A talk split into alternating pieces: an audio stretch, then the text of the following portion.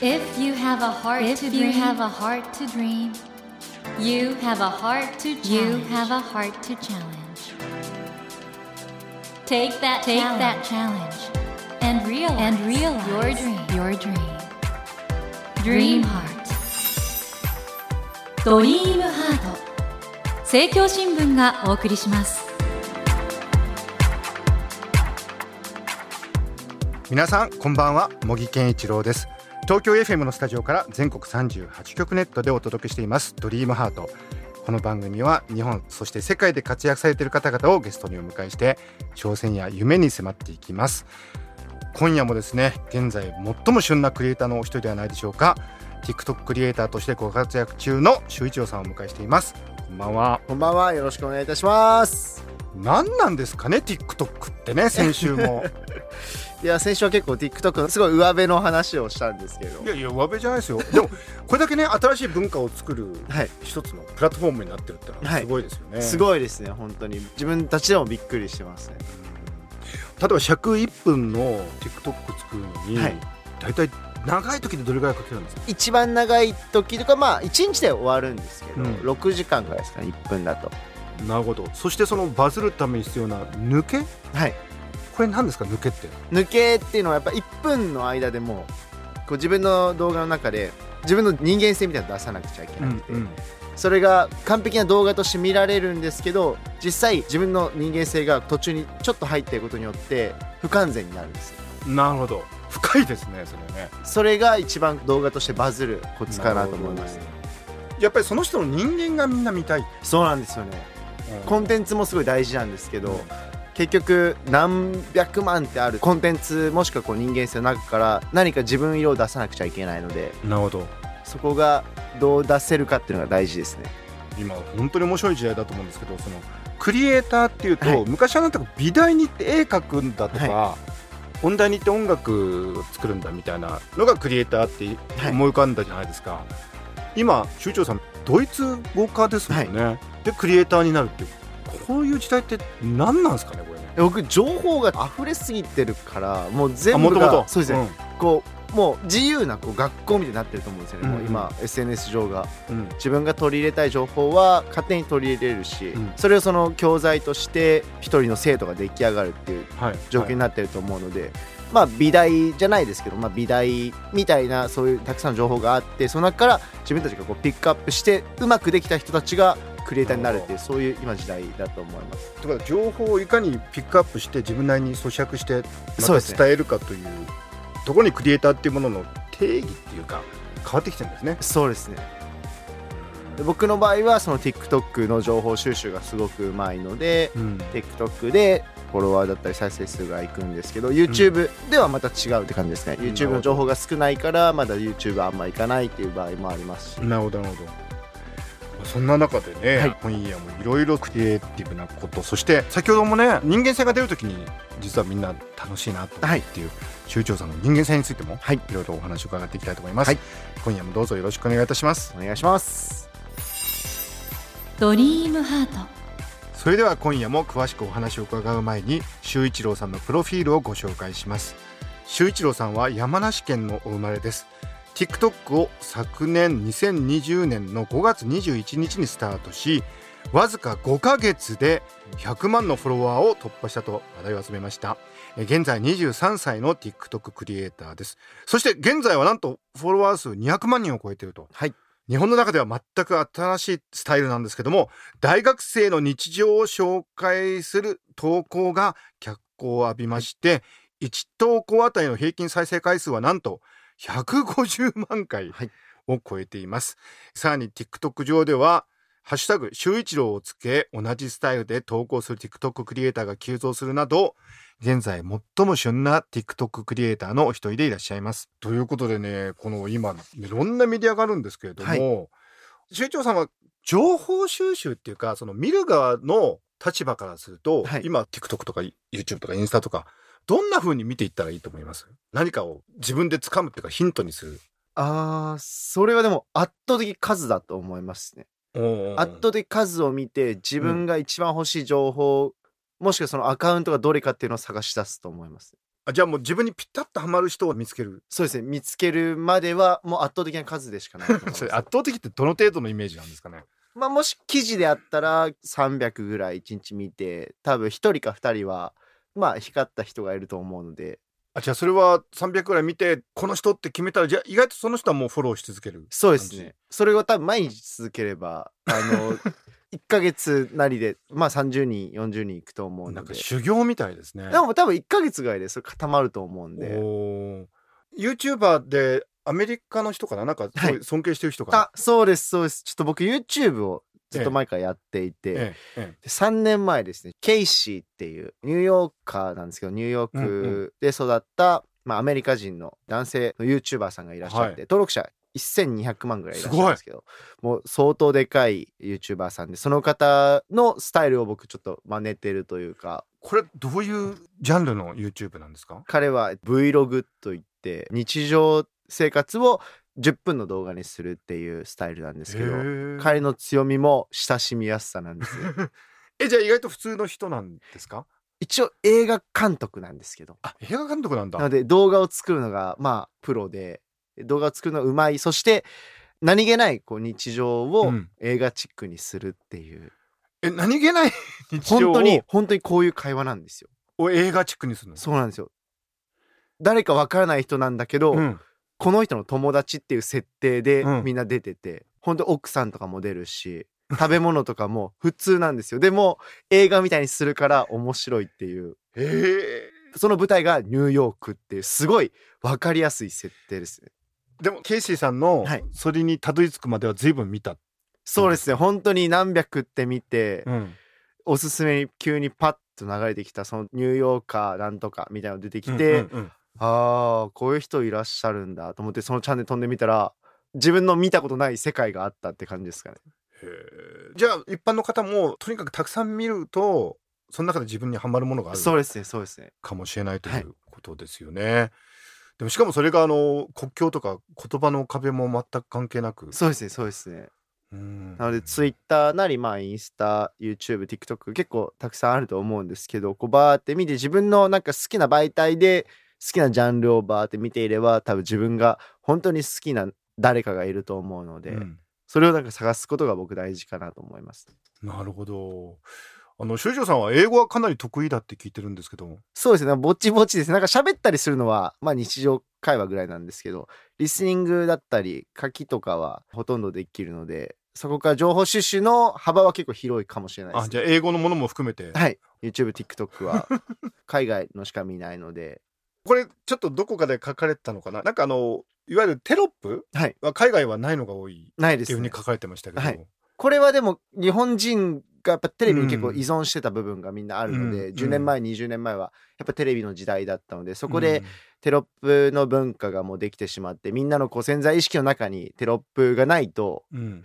テレビのこう情報の中で何か抜けてる部分があるっていう、うん無意識に思ってる部分があるのでそれが海外にはないのでアメリカとか特に字幕があったら邪魔者がいるっていう感じになっちゃうので。そうなんだ。それがちょっと意識は違うんですけど、僕もなんか動画の中にはあんまりこう字幕入れたくないって思う派ですから、その海外のを見すぎてというか。そういう意味においてあの映像文化自体が今グローバルに影響を与え合いながらこうやってそうそうですねそうですね。もうどれが正解なのかは多分国によって違うんだと思うんですけうど今はねこういうふうに大活躍なんですけど高校の時は東京の大学に行きたくて行きたくてしょうがなそうなんですよ。ちょっと東京の大学に。今あの中央大学っていうなんか八王子の大学行ってるんですけど、もう高校の時は東京にみんなが集まってるっていうなんかそういう抽象的なこう見方をしててあみんながいるからちょっと行かなくちゃいけないみたいな、うんうん。夢がいっぱい詰まってるんだろう みたいな感じでちょっと行くのを夢見てましたね。この角川から今、はい。あの発売されてます前だけ向いて生きていくはい。陰キャ大学生の僕が動画クリエイターになったわけの中でも書かれてるんですけど、この陰キャ大学生とこの 陰キャだったのはあれなんですよね。映画ばっかり見てた時期もそうなんですよね。ちょっと大学12年の頃に、ええ。まあ、東京にその来てワクワクしてた部分もあったんですけど、はい。一人暮らしっていうそのなんか楽しみがすごくこう勝ってしまいまして、うん。映画を1日ですね34本ぐらい毎日見続けてそれが12年続きましたね。それで友達いなくなりましたね 完全に12年ずっと映画見てたんですか？そうなんですよ。もう欠かさずですどういう見方してたんですか？いやもう本当に立て続けに夜の9時ぐらいから夕方5時とかまでちょっと昼夜逆転してたんですけど、うんうん。まあ十何時間とか連続で ぶっ続けて。夜の9時から夕方までなんか変だなと思ったらつまり夜の間ずっと見てた夜の間ずっと見て朝とかカーテン閉めてたんであんまり分からず、うん。あ起きたらまた暗いみたいな。そういう感じですかね。それは配信サイトかなんかでいあそうですね。ネットフリックスとか Hulu とかもありましたしゲオとか。やもう見られるものは全部全部見るって感じですねもう見ないといけないっていう感じだったんで。やっぱりそれって今映像編集とかに役に立ってますか？立ってますね。間違いなく。やっぱりナレーションだとかいろんなこう技術をはいはい。一回見たことがあるのでうん。試したことないけど誰かに教えてもらったというか、まあ、その見たことがあるのでどうすればそれが再現できるかっていうのはこう頭の中で一応イメージはできるって感じですかね。なるほど。これね今ラジオ聞いてる人の中で例えば、まあ、地方在住で東京出てみたいなと思う人もいるだろうし、はい。動画の世界で何かやりたいなっていう人いると思うんですけどそういう人に自分の経験からのアドバイスみたいなのあります？でも今地方とか多分都心とかあんま関係ないのでもう自分は東京出てきたけど別にこれ地方でもできる。そうですね間違いないです。もうってことは出てくる必要なかった、いや今は出てきた人間っていうコンセプトで動画配信してるまあ、ので、渋谷とかね。それが逆に強みではあるんですけど、うん。正直まあ出てこなくてもよかったかなとは思いますね。出てこなくても作れた。そうですね。間違いなく作れたと思います。本当だからそういう意味で言うとアイデア勝負なところもあるんですね。そうですね。そうですね。もしくはアイディアをジョブズじゃないですけど、早く取ったもん勝ちというか取って本気で追求したもん勝ちって感じですか？そのゼロックスパークのユーザーインターフェースのアイデアをまあジョブスが見てそれをね Mac に取り入れたってああいう感じですか？それをしかも本気でやってたらもう多分量ができるんでその最初のオリジナルで誰かが作ったものを真似して、それ以上のクオリティで作ったらその人が勝ちになっちゃうんでそういうことをやってきた。僕もそういう感じですかね えー、森健一郎が東京でのスタジオから全国放送でお届けしていますと今と今夜も TikTok クリエイター修一郎さんをお迎えしてお話を伺っています。ドリームハート。お話伺ってと思うんですけど絶対にこれ通過点ですよね。そうですねそうですね。まだまだ全然自分としても満足いくところにまだたどり着いてないえこれロードマップとしてはこれからどういう方向に行こうとされてますか？でも動画配信っていうテーマは変わんないんですけど、うんこれ世界に行きたいっていう感じですかね。なるほど今、うんうん。日本の TikTok だけなんで、うん今自分の土俵が、これからまあ日本の他のマスメディアというか、まあ、YouTube であったりうんうん。テレビ、そしてその後、まあ世界行きたいっていう感じです。やっぱり YouTube ってもうマスメディアなんですね。そうですねそうですね。そう思います。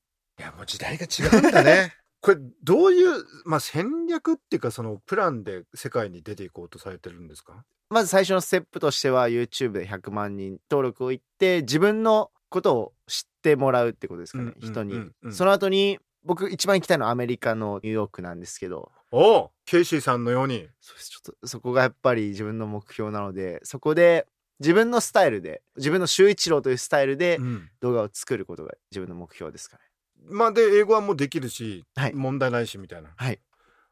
それを日本向けにでも投稿するというのが僕のなんか一番の今のこう目標というかテーマです。そうなんだ今編集に使ってるのは、はいスマホだけなんですかスマホだけですス。マホだけ？本当に、本当に本当にえあの複雑な編集をスマホだけでやってるの？そうですこの2個のスマホでやってますね。えちなみにアプリはどういうアプリ使ってるんですか？アプリはなんか600円のパーフェクトビデオっていうもう超安いやつです。もう誰でも使えます。でそれフレームごとになんかいろいろそうですね。1秒のカット、1秒のそのシーンを30分ぐらいかけて作る時もありますし、じゃあ今ほんとスマホだけでできちゃうの？スマホで全部ですね。スマホ1台あれば多分 スーパースターになれますね、みんな。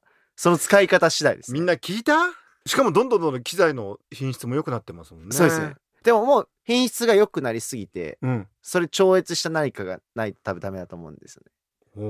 品質がいいからバズるじゃなくて、速さとかの方がもしかしたら大事かもしれない。速さ？情報にたどり着く速さだったり、情報を発信するその行動力がもう評価されたりするので品質を持ってる人はもういてそのカメラだったりいい機材を持ってる人はいるんですけど、そういう行動ができる人って多分相当少ないのでその情報にたどり着いてそれを発信するっていう。あ荒削りでもいいからなんかある情報をはい。バーッと言ってはい。よくなんか走ってますもんね TikTok の中でもね。そうなんですよ。部屋の中で。そうあれなんですよ。走りすぎでしょ。でもあのエネルギーがすごいよねいやもうでもその行動力がないと今ちょっと勝ち抜けないマジでもよく走ってますもんね。いやそうですね。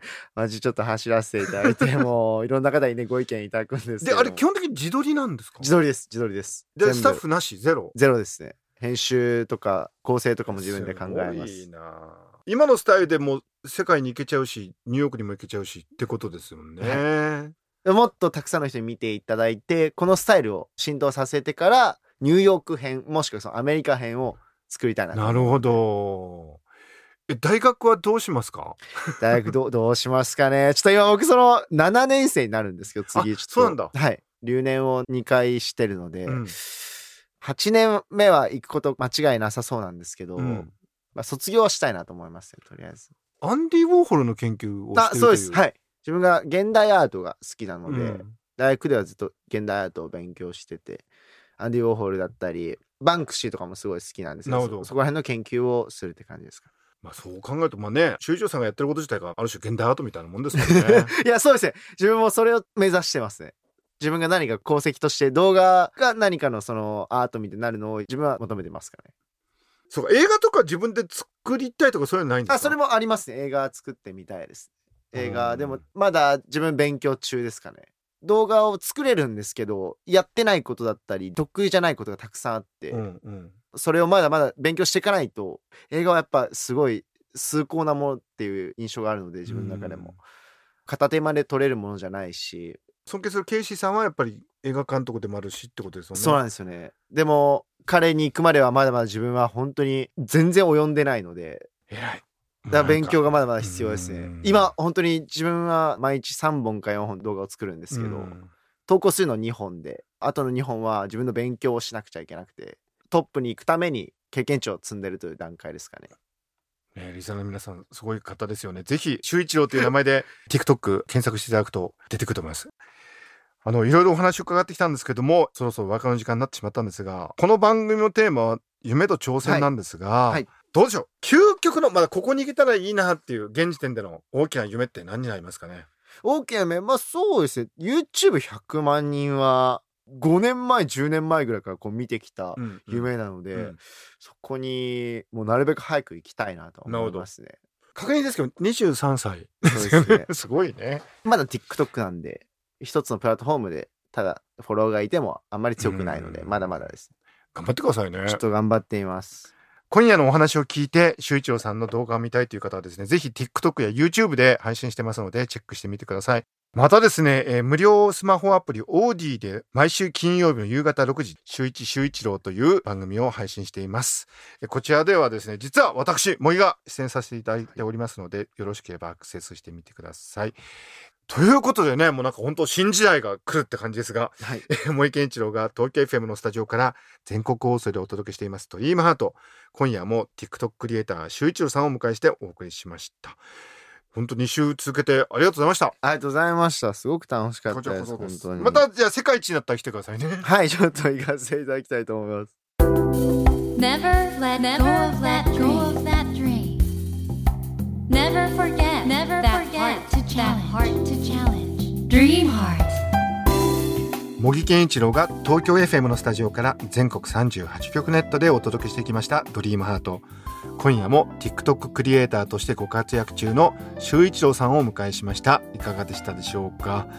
これ当たり前の話なんですけど本当にいろいろ細かく研究されて努力されてまあああいうお仕事されてんだなってことを強く思いますね。やっぱりどんなものでもユーザーってちゃんと見てるっていうかねいいものにやっぱり人は集まるんだと思うんですよ。でいいものを作るためにはそれなりの研究そして観察が必要なんだなと。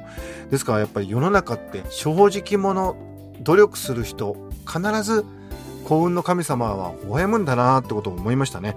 やっぱり周一郎さんのその努力する姿勢さらに上を目指す精神。これにはね学ぶとこ多いと思いますしこれはあの TikTok だけじゃなくて全ての分野でそうなんだなと。リスナーの皆さんもいろいろな分野でお仕事されてると思うんですけどもやっぱり丹念にいいものを作ればちゃんと結果がついてくるとそういうことをね信じられるようなそういうお話だったなと思います。さて番組では毎週3名の方に1000円分の図書カードと番組特製のエコバッグをセットにしてプレゼントしています。私模擬に聞きたいことや相談したいこと番組の感想などお書き添えの上ドリームハートのホームページよりご応募ください。待ちしています。それではまた土曜の夜10時にお会いしましょう。ドリームハートお相手は森健一郎でした。ドリームハート。政教新聞がお送りしました。